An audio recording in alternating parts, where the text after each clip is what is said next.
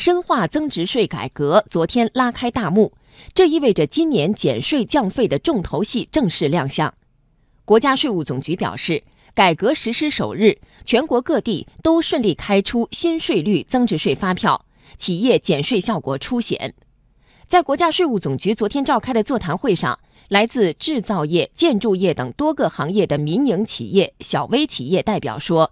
一系列减税降费的组合拳，直接降低了企业成本，使各类市场主体有更多的资金用于提升核心竞争力。来听央广记者刘百轩报道。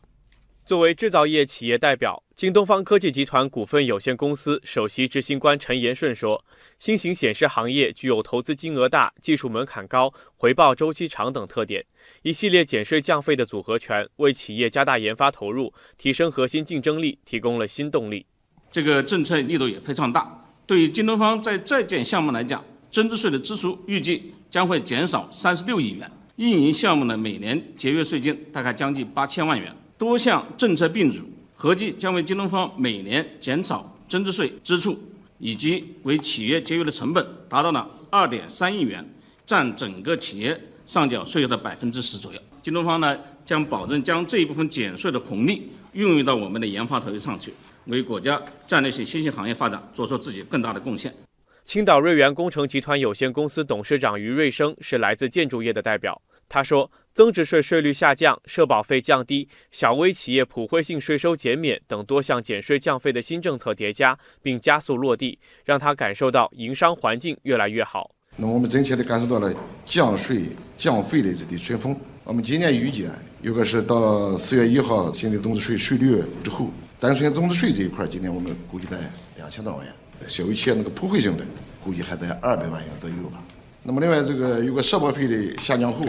与今年降费得一千多万元，这些税收政策，让我们这个企业真真正正的感受到了它的实惠，也应该说是恰逢其时。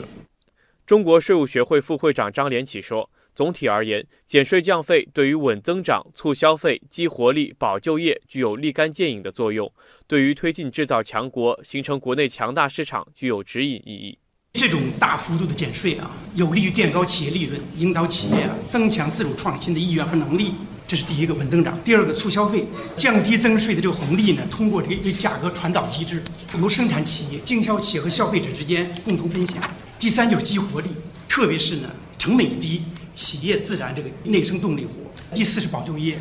减税当然对吸纳这个就业最明显的民营经济，那这个作用是非常显见的。